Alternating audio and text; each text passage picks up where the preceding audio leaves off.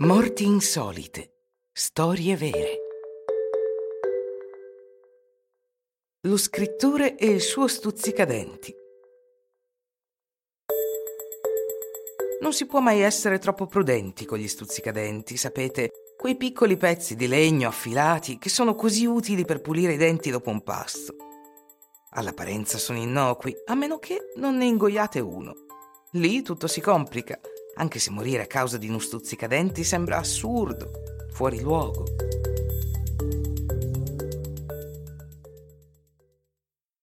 Sherwood Anderson è uno scrittore americano nato in Ohio nel 1876. Lasciò la scuola all'età di 14 anni per aiutare i suoi genitori. Poi, come molti scrittori americani dell'epoca, fece molti lavori saltuari. William Faulkner, Ernest Hemingway Entrambi premi Nobel per la letteratura riconobbero la sua influenza. Deve a loro il fatto di non essere stato dimenticato. Scrive molto. Romanzi, racconti, opere teatrali, poesia, articoli di giornale, corrispondenza.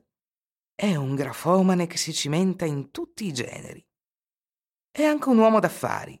Compra infatti due testate di giornali che gestisce lui stesso. Dato che Sherwood Anderson è un iperattivo staccanovista, non sorprende che a un certo punto abbia avuto un esaurimento. Decide di cambiare aria, sceglie di viaggiare.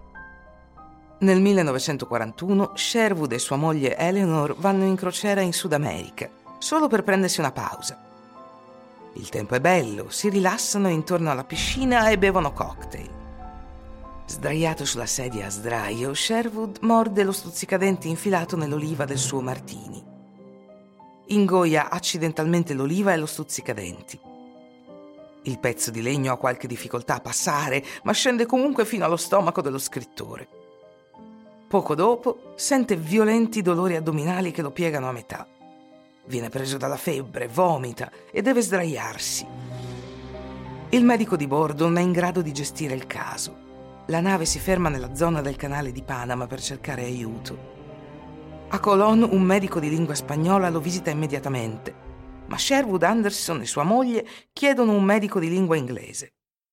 Non è facile in questa parte del mondo dove la gente parla soprattutto spagnolo.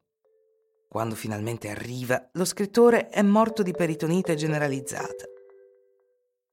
Ed ecco, avete sentito tutto sullo stuzzicadenti assassino dello scrittore.